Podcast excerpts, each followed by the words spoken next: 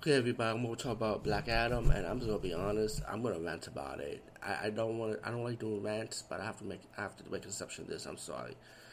Um, Another day is here, and you're ready for it. What to wear? Check. Breakfast, lunch, and dinner? Check. Planning for what's next and how to save for it? That's where Bank of America can help. For your financial to-dos, Bank of America has experts ready to help get you closer to your goals. Get started at one of our local financial centers or 24-7 in our mobile banking app. Find a location near you at bankofamerica.com slash talk to us. What would you like the power to do?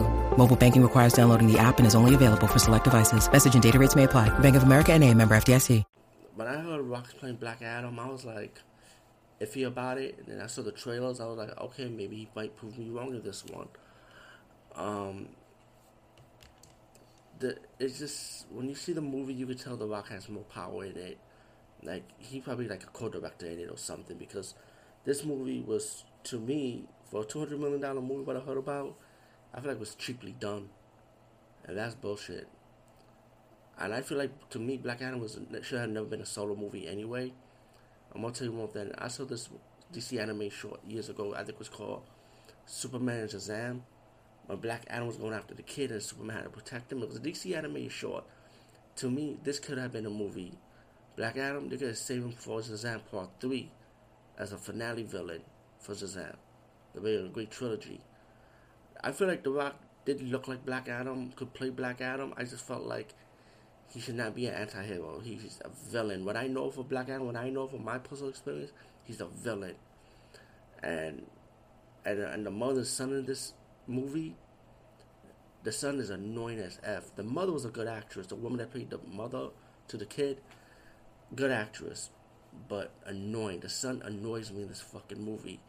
And um, the mother's son in Ghost Rider: Spirits of Vengeance. Remember that movie? People shit on that movie, but I actually liked the movie. I thought the movie was good in my opinion. I like both Ghost Rider movies. I'm gonna say it with Nicolas Cage. But the mother's son, the mother has to protect her kid.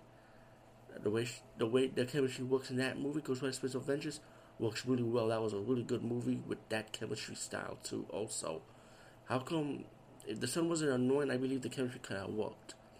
You know, and the plot, the story is just like fucked up, you know. I don't recall, I don't remember anything about the kid being like in the prequel, the, I mean the origin, excuse me, of Black Adam in this movie, that the son had the power, and the son passed it to his father, played by Dwayne Rock Johnson, who will be now later on known as Black Adam. Towards that, well, let's put like that, Black Adam, which is kind of stupid to me, you know. And the main villain in this movie, shitty looking, man. The demon is like the main villain in this movie. Like the guy that was like the last, last descendant of the kin that took over the, the Black Adam's land where he lived at a long time ago. He's like the main villain, but once he puts on the crown, you know, like demon, you know, like he gets powers or whatever. It's it was uninspiring, man. It's, I didn't give a fuck about it. As for the Justice Society, with Dr. Fate leading them, to me the best actors in that group was Pierce Brosnan, of course, and I got to play Hawkman. But Pierce Brosnan plays Dr. Fate. Spoiler, spoiler.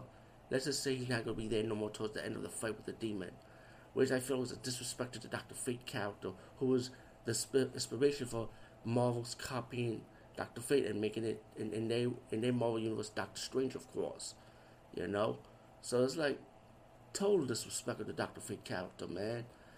And then the finale, I mean, the ending was stupid. It was cheesy as fuck. Um, I give credit for the credit scene with Superman coming back. Thanks to Dwayne Rock Johnson, I give him credit for that. I mean, if they put Superman in halfway at the end of the movie, find Black Adam, that would have made better sense, though. I would let that shit slide. I would have let this movie slide with that. But, nah, man, just, just the whole movie is just stupid, man. It's just weak. It's just horrible. That's all I'm gonna tell you right now. It's a horrible movie. But of course, I'm gonna tell you go see it. It's a comic book movie. If you're a fan or non-fan, I mean, whatever, wrestling fan, go see it. But then I'm gonna be honest, man. It, it, I'm warning you, it, it sucks. I said wait for cable, wait for streaming. You know, do not spend so much money on this movie for twenty dollars. It's not even worth it. Anyway, over and out.